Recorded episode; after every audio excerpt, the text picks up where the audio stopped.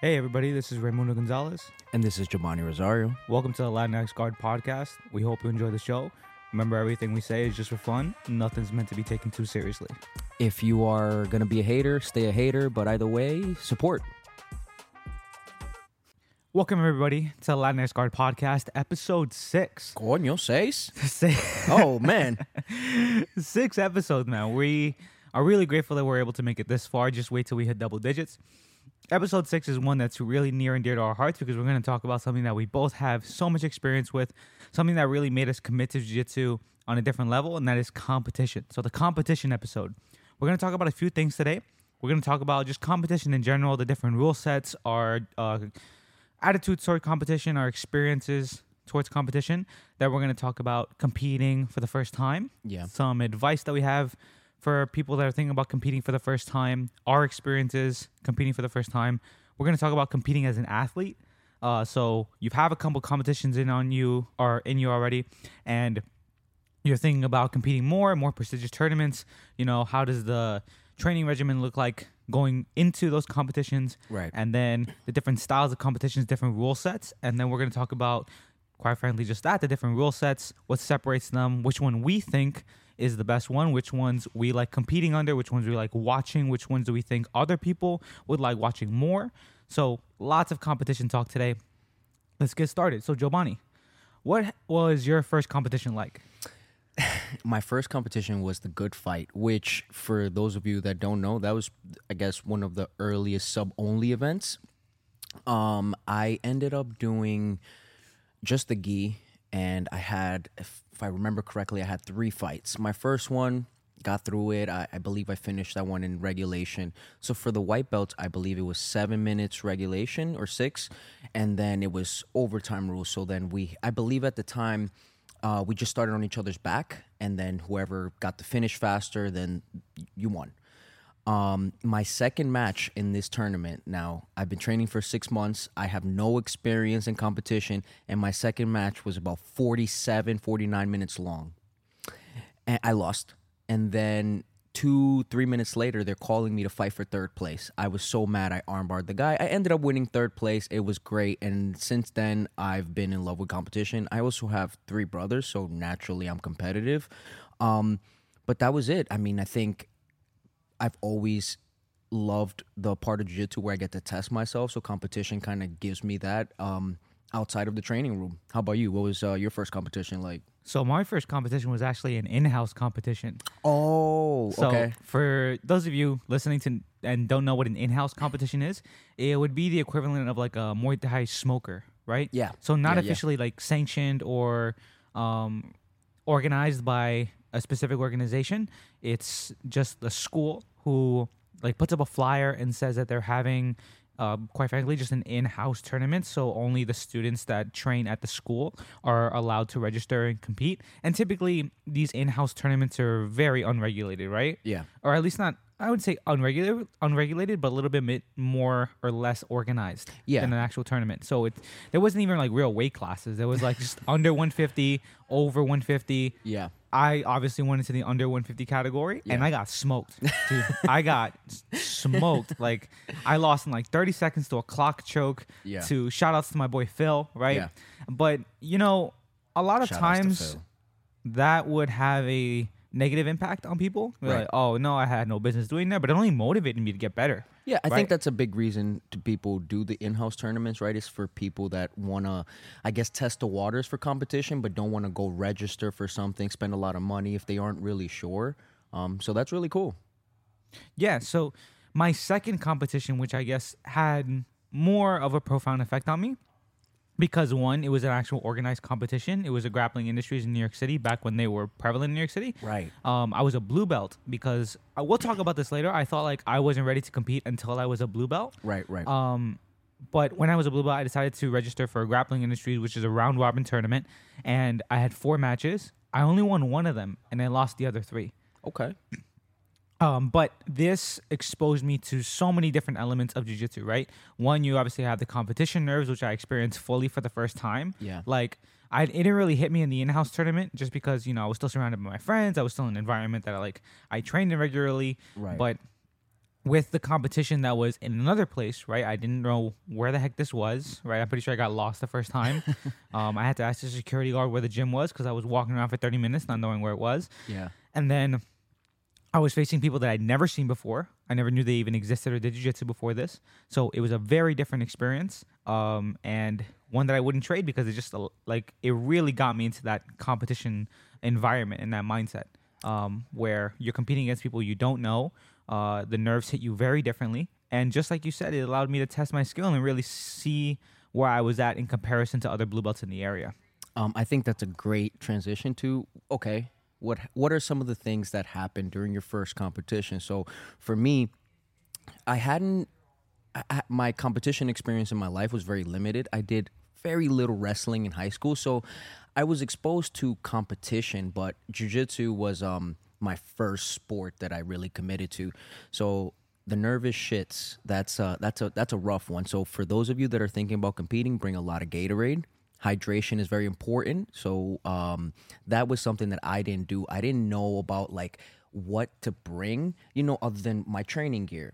Um at the time where I was competing, my school was pretty small. So for those of you that don't know, you in order for you to compete under IBJJF, you have to register your school. You have to now get a membership yourself. I didn't have access to all that. My school was pretty small, so they couldn't afford that. So all I was doing was small tournaments such as uh, the Good Fight, Nagas, um, which which they're still around. So shout outs to them. Um, but I didn't know that I should bring a second outfit in case the first one isn't legal, right? I didn't know that I should bring snacks because no no jiu-jitsu tournament that I've attended to ever runs on time. So expect to be there for a long period of time, right? I didn't I wasn't familiar with the weight classes or um the rule sets as much. So basically what I'm trying to say is if you are looking to compete, um, you know, it doesn't hurt to do a little bit of research, right? Just to get more comfortable. And I think that helps a lot with some of the anxiety. I think a lot of the unknown for me um added to that because I didn't know what I was getting myself into. Not that I didn't want to do it, but definitely as a always as an anxious person, like not knowing what to expect, definitely um drove me a little nuts. Um, and if you do get nervous shits like I do, again, bring that Pedialyte, Gatorade, Power, whatever it is that you need to do. Stay hydrated because you will be there for a long time. If you're, if you've done this for a few times, you know you know what's going on. Yeah, I think you hit a lot of important points, especially for somebody or advice for people who are competing for the first time. It's a lot of like these impractical things that people don't really tell you. Yeah. I think when people compete for the first time, they're always wondering like, okay, what's my game plan gonna be? Yeah. You know, like what's my opponent gonna do? Like what are the skill level like that I should be ready for, that I should be gearing up towards? When some of the best advice that I've been that I've uh, received uh, according to competition or revolving on competition is exactly like bring a second gi, Yeah. bring toilet paper, make sure you have multiple bottles of water, Baby wipes, they're they're lifesavers. I'm telling you. dude. Like that stuff will throw you off your game so much more than somebody just playing like spider guard on you and you weren't ready. Like Yeah. if the ref tells you like, oh, you need to change your gi and you don't have another gi, now you're just screaming into the stands like, who has a gi for me to borrow? And like it's so disappointing. And this has happened to many people where they can't find a gi in time and they get disqualified. Um, Like- so um, not to cut you off, but I was just in Atlanta for an IBJJF Open. I didn't compete, but I was there coaching a couple friends of mine, and I don't want to hate on the IBJJF too hard because I don't want them to ban me forever. Oh, we'll get there. Oh, but we're gonna get there. At some point, y'all gonna ban me. But they did the most ridiculous shit, and and I've had my own incidents. Like I have a bunch of stories where fucking IBJJF people are so unorganized and so inconsistent. But so a friend of mine's, um, who was competing this weekend, he went through check-in. He had his first fight. He won his first fight. He's about to get his second match, and the head organizer comes to him and goes, "You can't wear that rash guard." He's he's Huh? exactly. So he asks him, like, we're all losing our shit. I'm probably the most calm, and I have a DMX shirt on, so you can imagine how everybody else was. Everybody feeling. So when he asked what was the reasoning, the head organizer goes, "We don't like the message." Mind you, the shirt has the name of the school, the school that is registered. So the the people that work behind the desk, the the scorekeeper, goes to the head organizer and goes, "But that's the name of his school." And he's like, "Nah, we don't like the message or whatever it is." So they made him buy a rash guard in order for him to fight a second match. Now, this is all after you go through the check in, you weigh in, you had your first fight. Like, imagine that. Eh, So, it wasn't his first competition. It wasn't even the first time I've seen this happen. It wasn't the first rodeo for any of us, um, or for most of us, right? But imagine if, and that threw him off. He lost that second match, right? Like, I think, and I'm not saying that, I'm not taking anything away from his opponent, but that definitely fucks with your momentum, like you pointed out, right? Like, there's a lot of these small things that if you aren't prepared for, if you've never experienced it, then they definitely fuck up your mental game because the other things that they don't tell you, like, it's easy when you enter competition train hard. That's the first thing you'll hear. But there's a lot that goes into it, and it depends on how serious you want to take it, right? But you know, you got to make sure you're lifting. I think, right, depending on your level and where you're at of your competition. But there's mental training for moments like this, right? For moments where something may throw you off, and it sucks. And there's a lot of things that are out of our control. But when you go to competition, it's also in it's um, up to you to stay focused, right? And I think things like that happen, and they really fuck you up. Yeah, I think you brought up a lot of good points. Um, I don't want to get too far ahead as opposed to like exactly how we prepare for competition. Yeah, yeah. Um, I just want to stick to advice for first timers, and I think you made a lot of great points. Yeah. especially when like this case that you talked about or this specific instance is probably something that you have to tell your students to prepare for, even more so than like the techniques they want to do in the match. Yeah. because I, I definitely agree that that instance was complete and utter nonsense. That was right? ridiculous. especially because like you're already hyped up maybe you're a little nervous and then you're you're looking you're scrambling for five minutes trying to buy a new rash guard but you already spent like 400 bucks trying to like get here like Yeah. do like transportation fees and the registration fees like and now you got to buy a $70 rash guard like and jiu-jitsu athletes are like scrapping for money as it is you know The Facts. so now you like maybe that was your dinner budget and now you got to eat fucking the four for four at wendy's not tonight when you wanted to go out with your friends you know Dead ass. so like that's gonna throw you off like your entire game. So I can definitely see like how uh, your friend and you were upset in that moment. That even happened to me at an IBJJF event. Yo, Yeah. they might get pendejo of the week. Who knows? They- I I saved think- one, but now that you're talking about it, they might get it. we might have to do co co pendejos this week.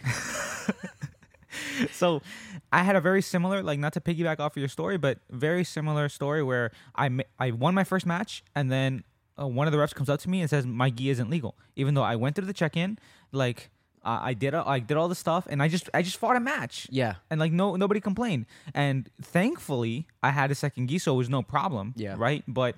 If I didn't, right, then I would have to either buy a new gi, which I don't think they were selling them at the venue at the time, or I would just have to like pr- hope that one of my teammates would allow me to wear a gi, and then hope that that gi would pass inspection. Yeah. Right. Um, let's go back and circle back into specific advice that we would give to new people. Yeah. So I think it's very interesting that the advice that we're giving is all very practical, but not really dealing with the actual like match, right? Yeah. So we can all tell like, yeah, play your game, get ahead, stay on top, but it's really like this type of, I guess, um, uh, advice that we would give to people that doesn't have to do with the actual uh, uh, tournament or sorry, not tournament, but the actual um, performance aspect of it Right. that I think really makes a difference, right? Yeah. So, two pieces of advice that I would give to anybody, and I regularly give to my students before when they ask me, "Hey Ray, I'm thinking about competing. What should I do?" I say, first of all, read the rules of the specific tournament that you're doing. Very important. I think that's incredibly important because how many times have you heard like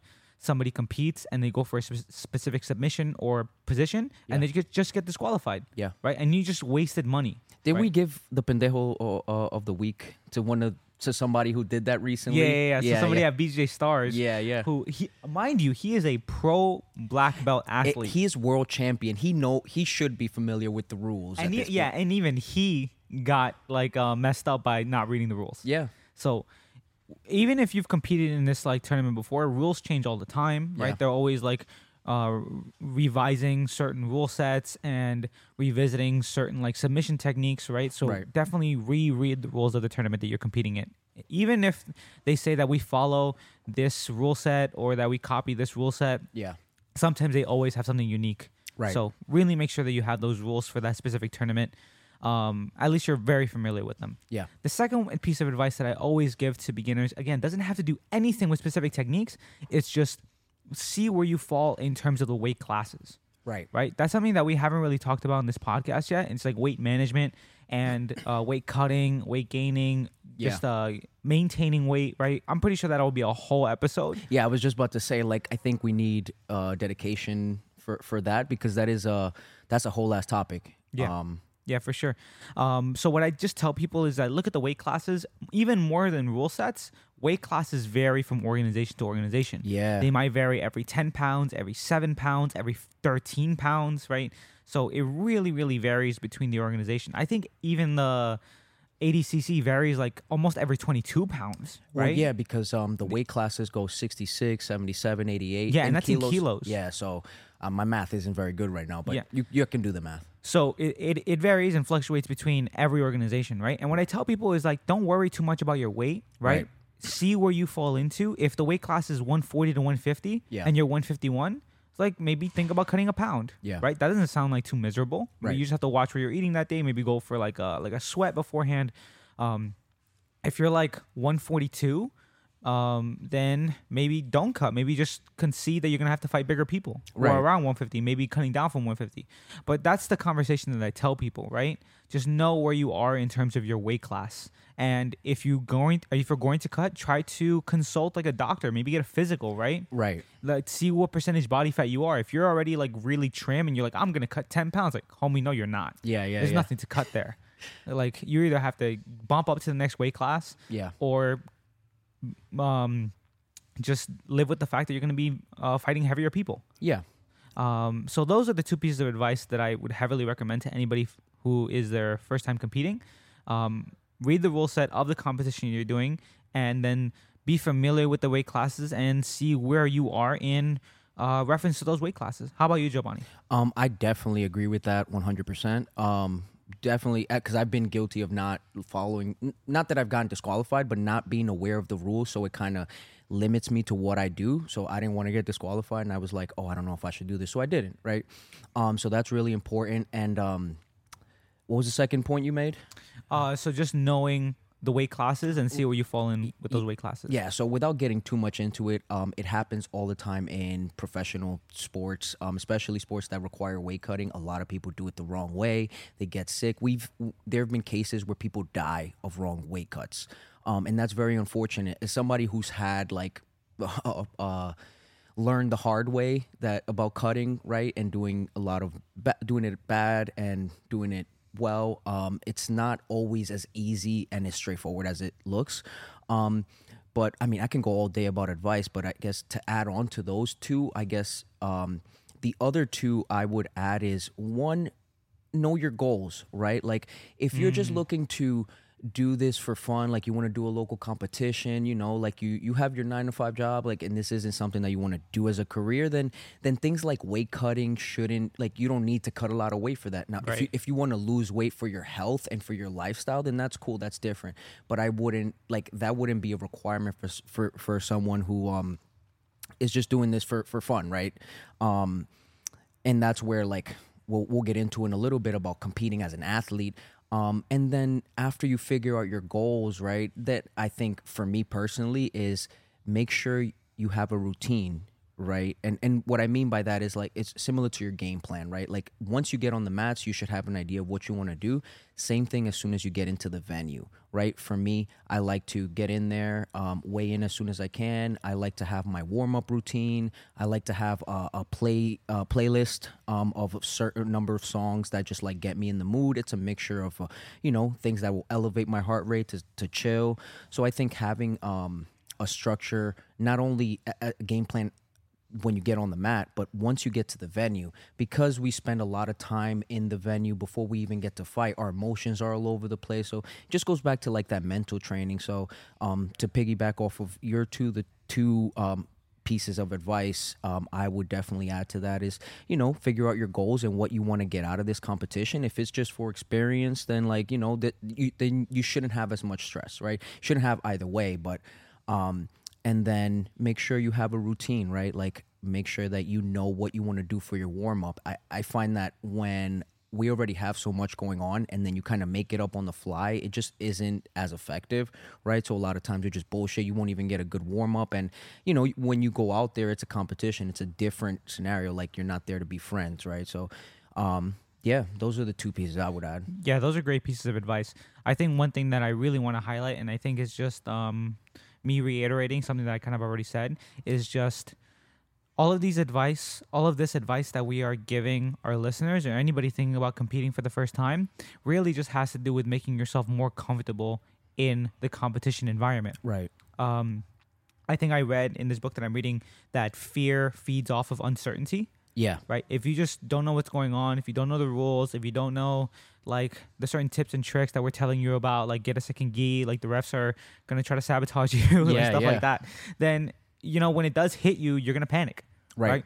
But if you're ready for it and you're like, oh, my coach Jobany told me that this was gonna happen, good thing I brought a second gi, or like, yeah, I'm using the bathroom a lot, good thing I brought Pedialyte, Yeah. Like, and if you're ready for it, then it's not gonna hit you as hard, Right. Like, you can't really realistically be hundred percent ready for anything, Yeah. like I'm sure there are still things that hit you like um unexpectedly in competition All the time. All the time and you can never really be ready for it. Yeah. Just like anything in life. Like you can prepare as much as you want, but uh, I think it's Murphy's law, which is like if something will go wrong, um something it can go wrong, it will go wrong. Right. Right. So that's just the attitude you gotta have. Just be mentally prepared for this stuff.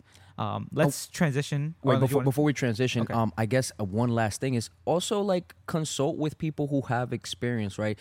Oh, Um, that's great. You know, like uh, it's it's hard to be, to point directions, right? Like I couldn't recommend somebody for everybody like right off the bat um but you know you you train in your in in whatever gym you train at and you know talk to your coach if he's competed. Talk to your training partners who have competed. Like just you know pick pick people's brains. Some people are going to tell you some good stuff and a lot of people going to tell you some bullshit. A lot of people going to give you some bad advice. That doesn't mean you should like shut them down. It doesn't mean that we don't listen to them. You take it. Cool. Look i'm a believer of trying things out and we're all different so what i do is going to be different than what ray does and what ray does is going to be different than what somebody else does you know so but so it's important to like have some awareness you know Yeah. and figure that out Yeah, I think that's a great piece of advice. I'm sorry that like uh we almost skipped over that. no no no you Um, it just came came to my head last minute this is actually I, I want to uh, add to that. Other than just asking people what they think about competition, eh, ask other people if they want to compete with you. right You know, I think for me, competing in a group and going as a team, Oh. not even as a team, but like as a group of friends, Yeah, and yeah. just going to a venue and recognizing people there is just much more comforting. Right? Absolutely. you have somebody to talk to in between your matches. Um, even more so, you have people there watching your back because sometimes you'll be in the bathroom and then like the ring coordinator's calling your name. It's time for your match, right? And you don't know and you get disqualified. Yeah. But there have been times where I'm in the bathroom and then one of my homies comes in and be like, "Yo, Ray, you gotta fight," and so I gotta, I gotta hurry up and I gotta get off that seat, you know? um i guess to kind of s- transition us into uh the competing as an athlete. So in one of the big competitions or not big competitions but one of the IBJJF competitions i did i was running late. Um it was up at city college. So this is back when new york still had more competitions. Um and it, it- i was late because of trains. Usually I, I try to be everywhere at least 20 30 minutes before i'm supposed to be there. And my friends hitting me up they're like yo they're calling your name they're calling your name and i'm like yo i have to bro. so I'm like, I'm still on the train. I'm like a few stops away. I'm shitting myself. So I'm like, even if I get to the venue, I'm not gonna fight my first. I have to go shit. Yeah, yeah. So I get there. I'm sorry, I, am not even there. My friend is texting me. She's like, "Yo, luckily she knew the ring coordinator and she got my match moved back by like three or four matches. She got three, four matches ahead, so it gave me enough time to get because they also had metal detectors. So there was a line. I had Yeah, to yeah. run in there. So luckily, I was able to use the bathroom. I ended up getting third that day. Um, but to kind of to what we were saying, right? E- whether it's your first day or whether not, I was a blue belt at this point. I've been training for about two and a half years, so you know things like that happen, right? Public transportation. Sometimes, like you said, things are out of your control. Um, but one of the things that really stood out to me when you compete as an athlete is just, and, and this is I don't think it's solely as an athlete, but for me, I started to put a little bit more pressure on myself, right? Because now there's this expectation for me um, and how I have to perform. Now that I've chosen to do this as a career, right? I think the competition changes for me a little bit. Um, and, and that was something that has been up and down, right? Like I have moments where I feel great. I'm like, this is awesome. And then there moments where I'm like, I wish I would have done tennis or something like that, something else. Um, just because like a lot of the things that are out of your control just become overwhelming at times, right? And you know, bad habits. Sometimes we think that the answer is overtraining, or we think the answer is training more, which leads to overtraining. When in fact, like what really needs to be done is work in these other areas. So I think as an athlete, it's really, really important to just not forget that it's not just training hard right like there has to be you have to have structure with your strength and con- with your strength and conditioning you should um you know have some sort of mental training sleep like all these things that are important for lifestyle they're just a little bit more important for athletes because your body is what you use as your career right this is your this is how you do your job right Yeah. Um, I think you bring up a good, really good point. I think a lot of the pressure that comes from being an athlete and the pressure that you associate with your performance just comes with the attitude and the mindset that you need to have if you're going to be an athlete, right? Right. If you're going to have a commitment to the result of your competition. I, I think you made a really good point that if you're just a hobbyist and you want to compete for fun, and it can be fun. Right? Absolutely. You spend the day with your, like, basically in a jiu-jitsu convention. Yeah, Right. yeah, with yeah. everybody else. Everybody else is there, does jiu-jitsu. You meet people from different schools. It can be a very fun and exhilarating time. But if you're there to win, you have to have good preparation leading up to it. And you're basically investing your time towards a specific outcome. Right. So there is a certain amount of pressure that builds up uh, in the preparation for an event like this or for any competition that you decide to do. right Um, and in doing so, you have to commit yourself to preparing uh, the right way. Yeah. Like if you're just a hobbyist, yeah, you can probably get away with um, training two times, uh, sorry, three times a week, right? Maybe select some good training partners, get a couple good rounds in. But if you're an athlete, you pretty much have to be training close to every single day, right? Maybe Yeah. take a rest day, um, maybe two if you're feeling really beat up. And not to cut you off, we don't mean like train hard every day, but Yeah. you have to do some form of training at least six days a week, Yeah. right? Like there has to be something that you need to be doing in order to keep progressing. And sometimes multiple times a day. Right. right? So when I was com- well, when I was competing, I would train at noon for an hour and then train at night for two more hours, Right. Right, and that's that's from, from what I'm understanding, that's on the lighter side of what some athletes do. Yeah. I recently found out that there was a gym out in California, uh, the one very famous for uh, the thing. Yeah, right? yeah, yeah. That that that good old thing. so uh, very famous for putting out a lot of competitive black belts today. And somebody asked the head coach there, like, how often do your athletes train? And he said, my athletes train for five to six hours a day minimum. Yeah. And, you know, they're winning everything. So, and I believe that the way that he is training and conditioning as athletes is becoming the new standard for Brazilian Jiu Jitsu athletes. So, I think if you're not committing, I'm not saying you have to commit five to six hours every day. I think that is, in my personal opinion, the extreme Yeah. of like what athletes should do to win the competitions because.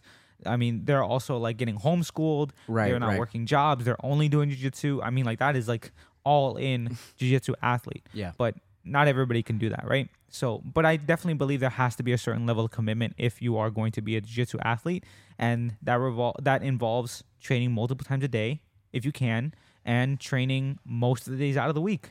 You know, um, and in doing so, like Jobany said, you can build up a lot of pressure within yourself and around yourself Yeah. because you're investing a lot of your time towards this outcome, like I've said before. And you know, unfortunately, this is what people don't tell you.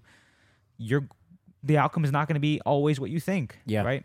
Um, and I'm speaking about this as someone who's won competitions and still feeling slightly disappointed that I didn't submit all of my matches, Yeah. or that I got scored on in finals, or that I, I barely won my match, you Yeah. know, and or I, I barely won a ref's decision, you know, and I wasn't able to take pride as much pride as I wanted to in those outcomes because I felt before the time that I had invested, I should have gotten a different outcome. Right.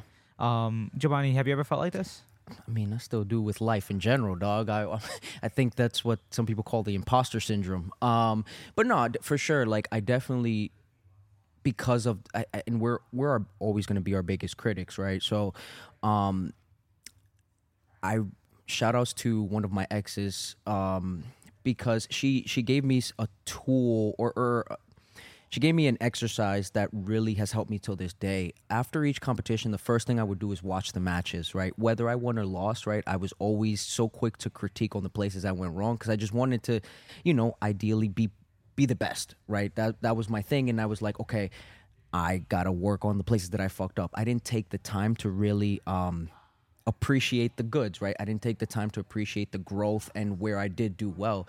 So I was always very, very hard on myself. And then she would always just like make me point out three positives and three negatives from the entire day. Right. And after a while, um, after doing this for a number of competitions, like it became really hard to come up with the negatives. And not that I couldn't, right? But they just like when you change your perspective on it, it becomes a little bit a little bit easier. But um, you also start. It also uh, added more of that fun that I was having when I initially started competing that I felt like I lost. Yeah. Right. Um, but yeah, I definitely feel like it's normal, right? Especially because this matters a lot to us and most people, right? Like if you lose any competition, it, nobody likes losing. I haven't met somebody who likes losing, but there is importance in knowing that you're not always going to win and that there's growth no matter what, right? As long as you know um, that you gave it your best. You show up, you try to do everything you can. Every, you know, you, your preparation was already done. By the time that you get to the tournament, like the only thing that should be on your mind is you visualizing and trying to instill your game plan, right? That's where the routine, the structure, all of this is important, right? But if you've been kind of half ass your training, right? If you're going into a big competition only training two times a week, then like I believe that you could be delusional, but most people are going to be aware that they, what to expect, right? Like I didn't put in enough work, so if I lose, like what is there to really be mad at? You know, where Mm-hmm. is it that I need to do the improvement? Either way, like no matter win or lose, or no matter how hard I am on myself, I th- and it's normal for us to be hard on ourselves. Take some time after your loss, take a day, you know, just process everything, and then then think about what's the next step, right? I think you know it's important to be able to digest whether you win or lose before Yeah. just jumping right into it. You know. Yeah, yeah. Um, I think you made a myriad of great points there. Uh, one thing that I want to talk about is something that a lot of people don't really talk about, and is the actual cost, like uh, the actual Oh, monetary man. cost of competing. like you spoke great about like the mental and physical cost of competing. Yeah, like, yeah, yeah. Um, tailoring your expectations, managing your expectations. Yeah. Um, your mindset. But something that people don't talk about is just how much this costs. This Like, will leave a hole in your pocket. You know, sometimes like dead ass, man. For sure, man.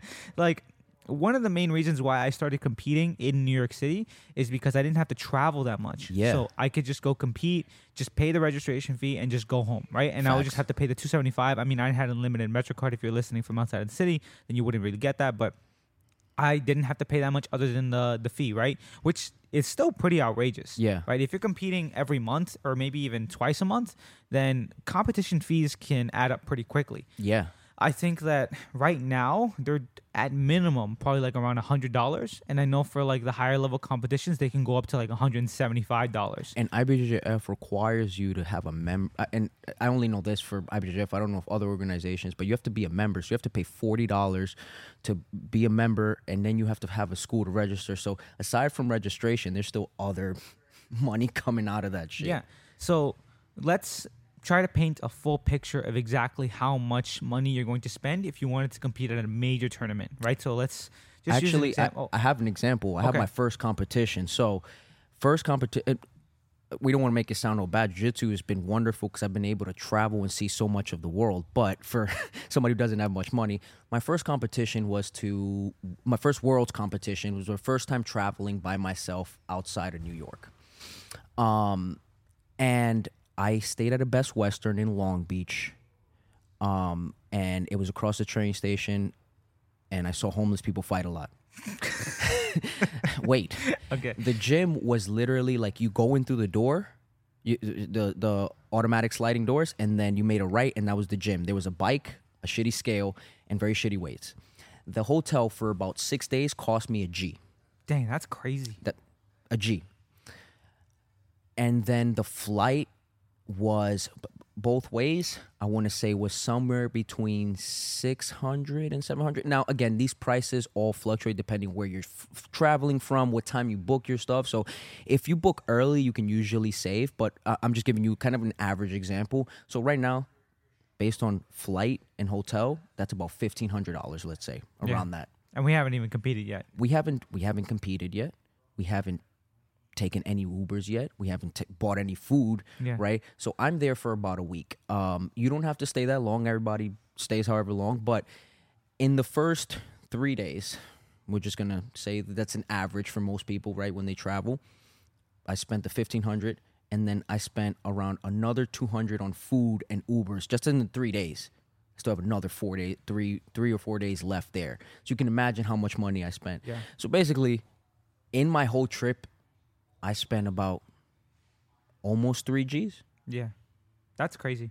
and that's only to compete at one major event. and and obviously that was a very extreme so for those people that are going to be quick to be like well i saved so much money yes i've had tournaments that i've traveled for a week and i didn't spend that much but whether it's 3gs whether it's $1500 like however much money you spend if you like a lot of this went on my credit card right like i still had to pay that off right like a lot of this money I mean, I was fortunate enough to have saved and I didn't have as much expenses. But when you start now at this point, when your bills start to kind of pile up, like you might not have that money to go towards competition, right?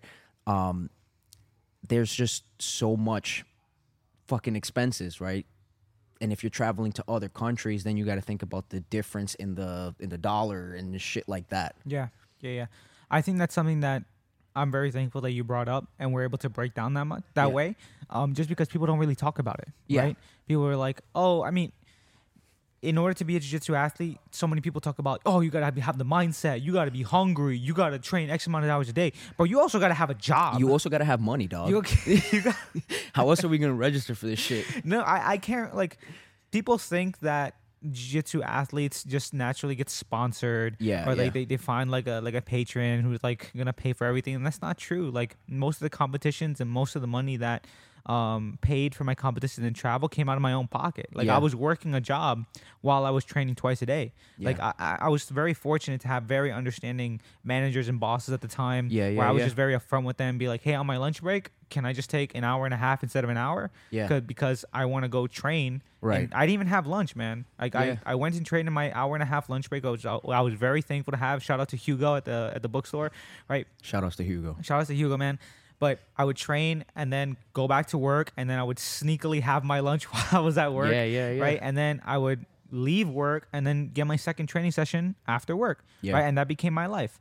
Um, but all of that money that I was working for just went towards covering my expenses for these competitions. Right. Um, let me maybe give another example where we don't fly all the way across the country, but I took um eighty dollar bus ride up to Boston, right? And it was Oh, like yeah. on those cheap buses. I. I would I've never do that few- again, I've bro. done a few of those. Yeah. Bro, if we're talking about pendejito of the week, yo, shout, uh, pe- mega bus, you get pendejito of the week. Yo, your your fact. service is terrible, dude. I was crammed in there like sardines. Oh nah. It was terrible, bro. If somebody farted, that was it. It was over. Yo, I went to Boston. My girl at the time got sick. So imagine four bus rides with your partner next to you throwing up. God, like it, it was. I felt terrible, and you can only imagine. Bro, Megabus is like the Spirit Airlines Yeah. on the ground. You don't know if you're gonna make it to your destination Oh, in one piece or three. Crazy. Anyway, so you spent eighty dollars getting there, and I'm minding. I'm I'm thinking very cheap, right? Yeah, yeah, so yeah.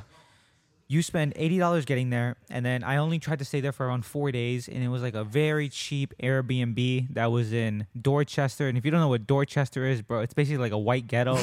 so I was hearing gunshots at night, but it was still four hundred dollars. Like it was hundred dollars a night, right? Yeah, why not? So I'm already 480 in. I haven't even competed yet, right? So 480 in plus the $125 registration fee. Now I'm around like $600 in. And then I have to pay for food every four days. Plus, I'm with there with my girlfriend at the time. So Yeah. every meal is double, right? So I end up spending close to 800 to $1,000 on Yeah. that, right? Because I'm, of course, we have to go to the aquarium because you have to give an excuse. yeah, like, yeah. for her to go there because no chick just wants to go there just to see you compete, right? You got to make it worth their while a little bit. Absolutely. And I understand, right? I'm dragging this person to see them, see me, see me compete. Um, so it gets very expensive even if you're training locally, right? Like it was from New York to Boston, and I still, I still ended up spending close to a thousand dollars just on one competition trip. Yeah. Now, the way that some athletes do it is that they find somebody to couch surf Yeah, just yeah, for a yeah. couple days. And they're, I'm not saying that you can't do it any cheaper. Like, don't take this as a dare. No, to for like sure. go panhandling for your competition. like, what I'm saying is that be prepared.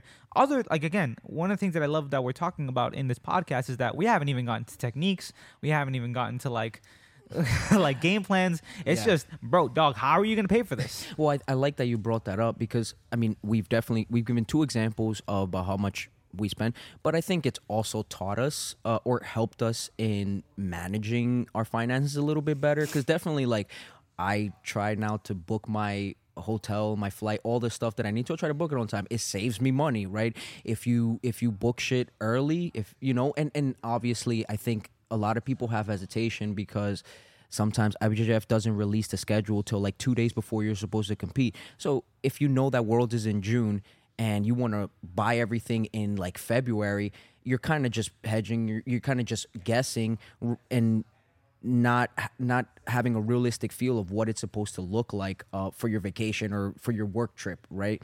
Um, that said, I do think that these experiences have helped me just be better about my money. Sometimes it, it isn't always the case. I still sometimes I, I sometimes I want to go to McDonald's and get a McChicken. It isn't expensive, but when you do this a couple times, it can pile up. Um, but definitely, if I know that I'm gonna compete, I try to you know, kind of just get ahead of the curve, book everything on time, um, you know, put a little bit of extra money aside just because I know how much I try to spend. And look, we're all people. We all um, deserve to treat ourselves. We we deserve to indulge a little bit, especially when we travel to places that we've never seen. It's nice to like experience the place. You Yeah, know? for sure. Um, but that said, you know, it's always, and it goes back to what we said originally. It's always going to be easier if you prep for these things. If you are, if you have a plan, it's just makes your life easier and it takes away from the anxiety because you not only do you have all the things that we talked about earlier but then you have all this anxiety about like how much money you spend shit like that because you talked about Boston I was out in Boston one time and I was supposed to go with um with someone and that fell through I'm in the Uber and he's like yo just so you know your venue's here. This is an hour away. Luckily and you know, like Hugo, shout outs to all the people that have helped us because, you know, we've had struggles, but we've been very fortunate to know plenty of wonderful people to help us do this career and, and shit. Um, but he let me sit in the back of his uh, Uber for 45 minutes. I had to call Expedia because I booked it through a third party, or she booked it through a third party. So I had to go do that, reschedule, and do all that shit. So there's there's a lot of like hard lessons to be learned here. But point being, like, if you are prepared, once you know what you want to do, like, plan ahead, right? Assume something may go wrong and just, you know, uh, plan for that. We can't prepare for everything, like Ray said, but usually, if you are as prepared as you can be, it takes away a lot of that anxiety and it helps you just enjoy your trip, your, you know, competition, whatever it is, a lot more. Yeah. Um, I'm really glad that we're talking about this again. I'll say that as many times as I want to because it's my podcast. but if you're uh, someone who's thinking about competing, maybe traveling for competition, I think talk to someone like Jobany and I, right? I think that we can help you um, just manage and plan for a lot of these unforeseen things that come up when you're competing, Yeah. right? Um, one thing that I want to do like a rough segue to is just the different rule sets you can encounter in competition. Yeah. There are so many out there right now. So many. Right. Um, I just want to narrow it down to a couple. Right. So we're do like I guess the most popular. Right. Yeah. So there's the IBJJF rule set, which if you're competing is going to be probably the most popular one. I think for amateur competition. Right. People tend to just either adopt the IBJJF rule set or slightly modify it. Yeah. Um, then there is the EBI rule set, which is pretty popular for like super fights. Yeah. Right. If you just have two athletes and just want to see Primarily Nogi. yeah, right? Yeah. primarily nogi. Um, and we'll just maybe we'll do another episode of gi versus nogi, but f- Yeah. just short and, and condensed. Nogi is becoming more popular in the professional scene and in Right. like the spectator scene. So if you're typically going somewhere to watch a jiu-jitsu event, then it's probably going to be under an EBI rule set in Yeah. the nogi. Yeah. And then we have ADCC rules, which is becoming vastly more popular again because of the rise of popularity in nogi. Yeah. So, uh, Jobany, just straight off the bat, what do you think your um, favorite rule set to compete in is? So I'm gonna give you one that you didn't mention. So the UAE JJF. Okay. Um, they I, the reason I like them is because they're very consistent throughout the board. So a lot of the rules you, uh, or, or the organizations you named, I think, with the exception of ADCC, their rules change a little bit depending on the skill level, right? Um, uh, and your rank. So. For example, IBJJF, your, the timing of the matches changes depending on your rank, right? So blue belts is five minutes, purple or six, purple is seven, brown is eight, and then black belts is ten. Um, the reason I like the UAE JJF rule set is because I believe it's six minutes for everyone. Um, they're straightforward with the rules. It's the same thing, right? Very similar to IBJJF, but I just feel like they're more consistent with it throughout the all of their tournaments. There aren't like small adjustments for the most part.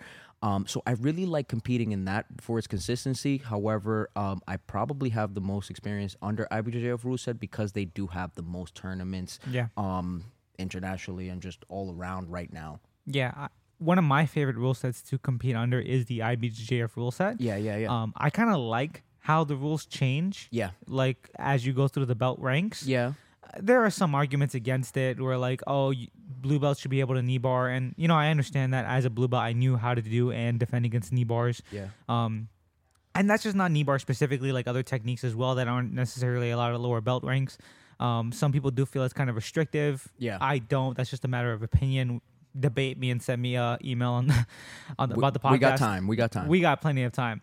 Um, but I, I do like how the more um, advanced the matches get, the more time is allotted toward those matches. yeah, Right? That's just something that I prefer. I think that as a, as an athlete, it appeals to me. yeah, Um, it is also one of the competitions that I have, like yourself, more experience competing under. yeah. Um, if I had to name a favorite of mine to watch, though, it would probably be an EBI rule set. Yeah. Um, for those of you who don't know what an EBI rule set is, I believe, and Jobany, correct me if I'm wrong, it's basically a certain amount of time, either 10 or 15 minutes, that two athletes compete under, typically in Nogi again. And it's basically a submission only match with a time limit. Yeah. So the only way to get a, a victory in this rule set is to submit your opponent. Right. If uh, your opponent passes your guard or mounts you or gets you in a dominant position and they hold you there for 10 minutes, but in the 11th minute you get out and submit them, then you won the match, right? Right. But I'm, I'm sorry.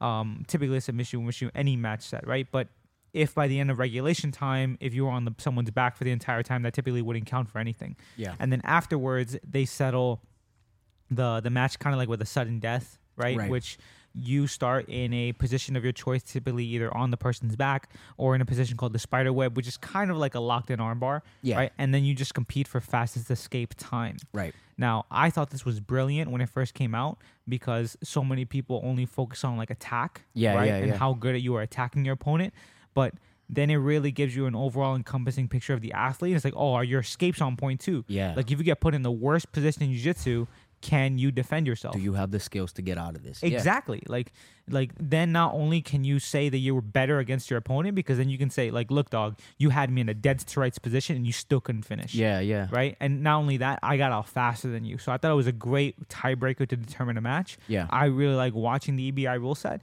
but I can see how this type of like match style doesn't really appeal to like a spectator that much. Yeah. Well, I think like I think EBI is is good because they have a a time limit. First and foremost, the time the rules that I hate are no time limit matches. I don't like Oh, those. dude. They're the Competing worst. under those is so miserable. Not only competing, but that's where I think you can lose a spectator. Oh I- yeah, I- for sure. um jiu-jitsu as a as a sport in general is not always spectator friendly because sometimes the people competing are fucking lazy Yeah. um or or they just don't have the skill level whatever it is but um with EBI I feel like they do have a set time and regulation and then the EBI like they, we're to know who's the winner or loser sure it can get a little boring sometimes or a little stale but that definitely is much better than like a 20 minute match, right? Sub only or like a 30 like I think those long matches where it's sub only like I'm sure that there's people who really like it because it's like pure martial arts and then you know whatever it is like whatever you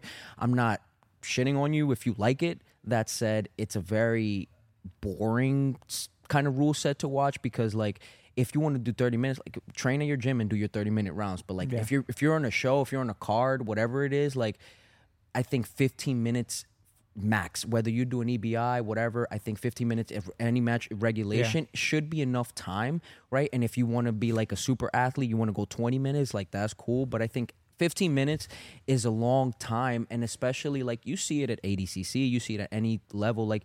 I don't care how good your cardio is. If you're pushing the pace, like you're gonna get tired. So around the 10 minute mark, you usually one of the athletes starts to fade and then it either becomes really sloppy kind of ugly not fun to watch jiu-jitsu or one athlete is just dominating the other and like that's cool too but um, from a spectator point of view definitely the long matches just suck and they really just drain Yeah, I, I definitely have experience um, showing somebody who does jiu-jitsu a no time limit match. Yeah. And I sort of get secondhand embarrassment, right? Like I start cringing because we're literally watching people stall in half guard for like seven minutes. Yeah. And I'm just, I just literally have to tell them like, no, no, no, keep watching. It's gonna get good. like, uh, this is normal speed. Let, let me speed it up real quick. yeah, yeah. It's like, oh, like you're scrolling through trying to find like the most exciting parts in the match. And the exciting part is like five seconds. Yeah. Dude, so I definitely agree with you that no time limit is probably not the way to go in terms of making jiu-jitsu a spectator sport. Right. Um, but there are so many rule sets still tr- being experimented with. Yeah. Like I know one of them is like the ADCC rule set. I know many people are starting to adopt that rule set. Yeah. But even the ADCC rule set is like kind of one of those um, give and takes where sure it's made to be more appealing to the viewer, but it's just such a hyper specific rule set Yeah. that really only a handful of people in the world, namely the referees who have been like refereeing the that sporting event for decades, Yeah. really know like the rule set. If we're talking about like the piece of advice that we gave early on in the podcast, which is know the rule set, a lot of the athletes who regularly compete in ADCC get caught off guard with like a rule that they didn't know was there. Yeah. Like it's just such a complex rule set. Like you, you have to know when you can't and can't. Oh, when you are or are not in bounds. Yeah. Um, certain resetting positions, certain uh, resetting criteria. Right. It, Yeah. That that catches so many people off guard. and I think we'll, we'll obviously we'll come back to this, you know, at some point, um, because there is a lot to kind of break down in terms of the competitions. But yeah, like you said, you you don't know when somebody like for ADCC, for those of you that don't know, and and we're talking about the main ADCC. I know that the ADCC Opens, which are um, growing in popularity, they're having a lot more all over the world. Um, I think those rules are a little bit different, and they do have more weight classes. Like they are trying to get people more familiar with the rules for a lot of the reasons you said. Um, but I lost my point. So Okay. So one thing that I want to do uh, to start transitioning into the end of the podcast is just go over the pendejo of the week, right? I think that competing is such a broad and general topic. We might even do a second episode just on competing. yeah, yeah, Um, Maybe like we'll talk about specific game plans, right? Maybe some more technical stuff other than just like bring Pedialyte and toilet paper. And we're definitely we'll give y'all some suggestions because some of y'all play some whack ass music, Whack. yeah, or some shitty ass warm up. Like we're here, we're, we're gonna get you right, or at least send you in the right direction. So just keep listening. For sure. So, pendejo of the week this week goes to the North American Grappling Association. I am using your full government name, bro. Like one thing that I want to talk about just very quickly before we transition into Brasileiros, right? The results for Brasileiros. Dude, What did they You- do to you? you also like not only do you have to like mentally prepare yourself and physically prepare yourself, just choose the right organization, right? Naga is trash, just garbage, dookie, poo poo. Like never compete in a Naga. Latin X Guard does not co-sponsor the North American Grappling Association.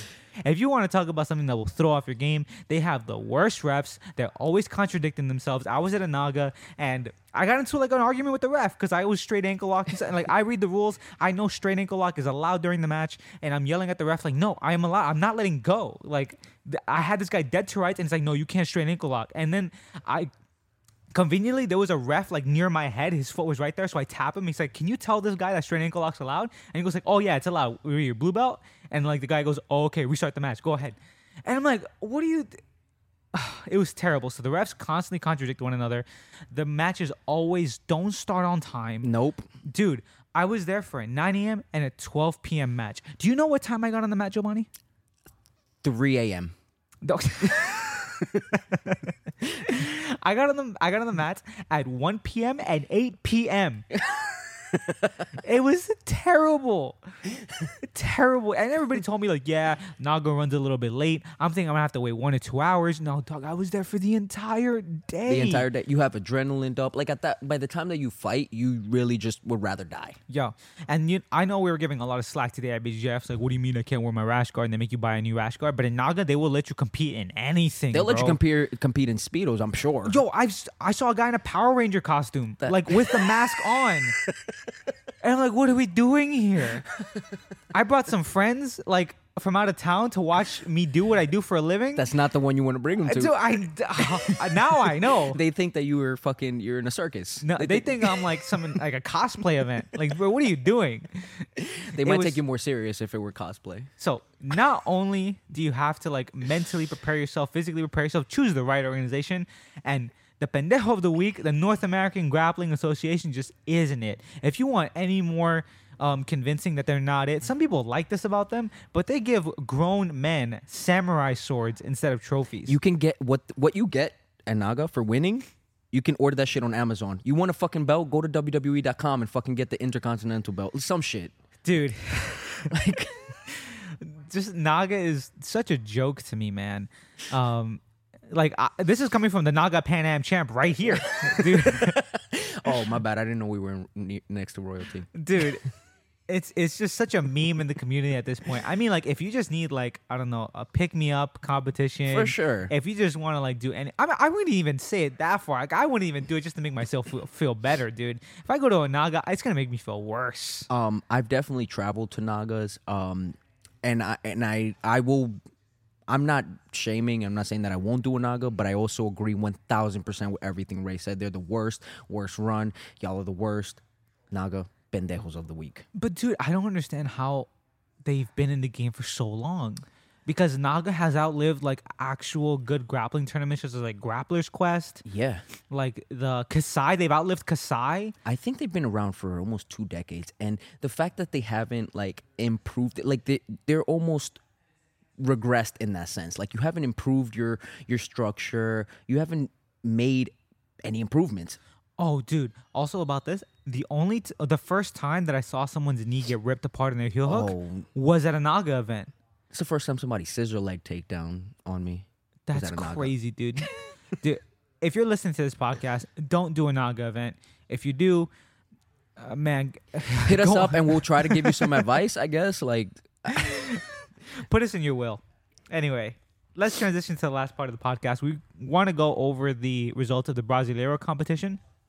So we're just gonna go over the winners, some of our standouts. The Brasileiro competition is one of the four competitions in the IBJJF Grand Slam. So I believe it is Europeans, which is in January, Pan Am's, which is in March, uh, Brasileiros, which is in May, and then Worlds, which is in June. Um, we have, I believe, one athlete who is going, or multiple athletes who are going for the Grand Slam this year, meaning that they win gold in their division um, in each of these major tournaments within the calendar year. Yeah. Um, so we'll start with the females this time. Um, because we started with the males last time. So we're just gonna go through this. Um, I wrote a couple of things, so let me know if I get too lost. So Brenda Larissa beat Jessica Carolina in the finals of the Rooster Weight. Um, this is her second Brazilian Nationals titles, and she previously placed second in European. So shout outs to Brenda. Um, in light feather, the goat, as expected, won. Mayssa. She The beat GOAT. the goat. She beat um, Adele Fornan.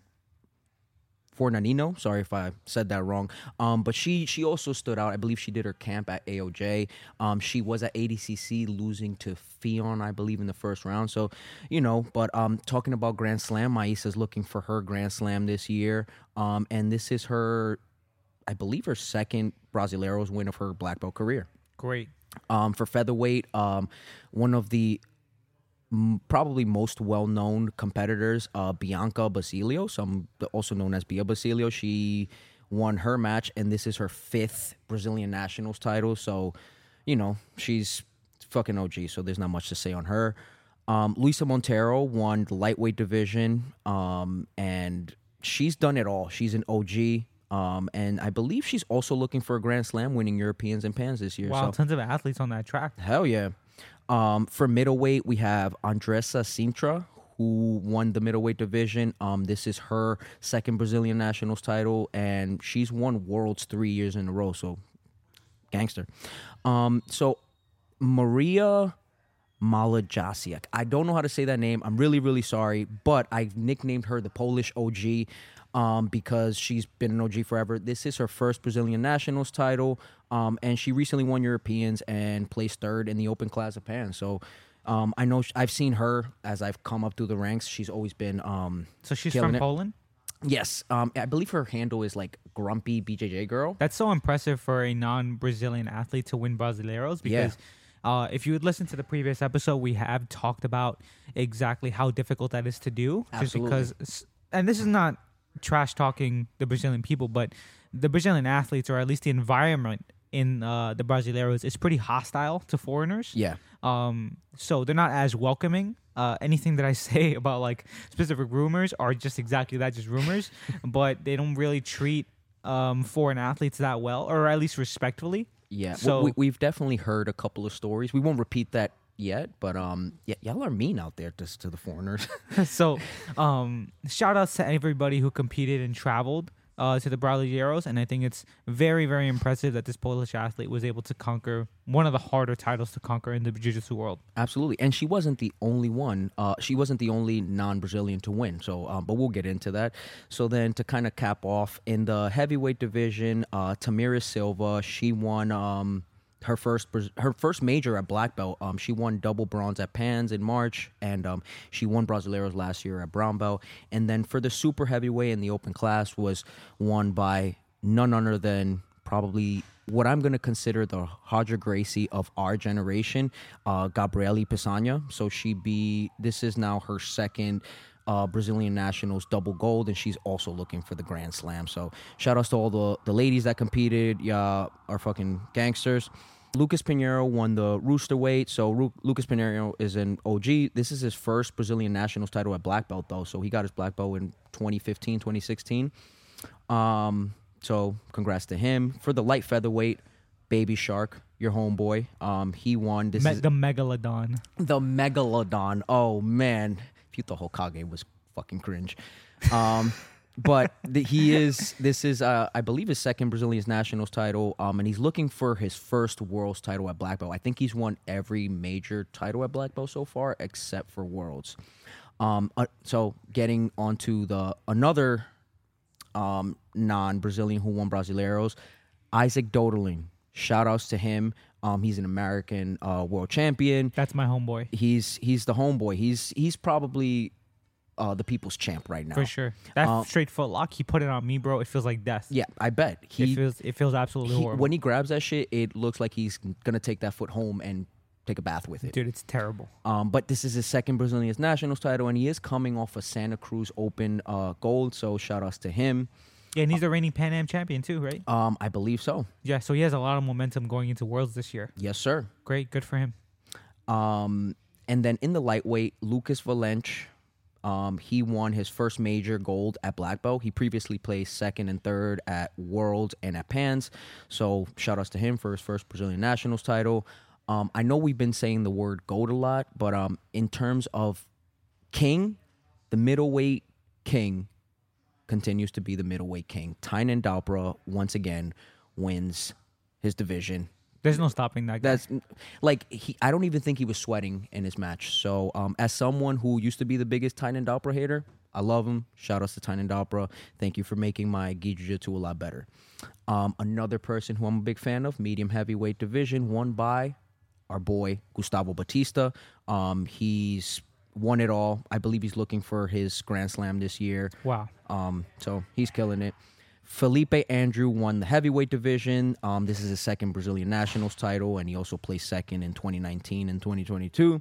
He's another one who regularly kills it. Um, probably the one of the biggest upsets, or I guess for me, um, somebody who I didn't know was Pedro Lucas. He won brown belt. He was a brown belt earlier this year, and he won Europeans in January. And so then to get promoted and win um, your first major at black belt, like within Within the span of a couple weeks. within the span of a couple weeks. That was fucking great. Um, and then much like the last divisions of the female, um, Victor Hugo won both the ultra heavy and open class. Um, he wins Brazilian nationals double gold for the first time, I Yeah. believe so. I'm a huge fan of Victor Hugo. He's- the mountain, The mountain. right? I've heard he's like a really nice guy.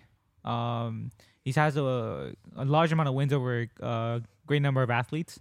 Um, I'm really excited to see a lot of these athletes take that momentum into Worlds, which Yeah, is yeah, happening yeah. in a few weeks. Yeah. So really excited to see if these athletes that are going to the, the Grand Slam can achieve that feat.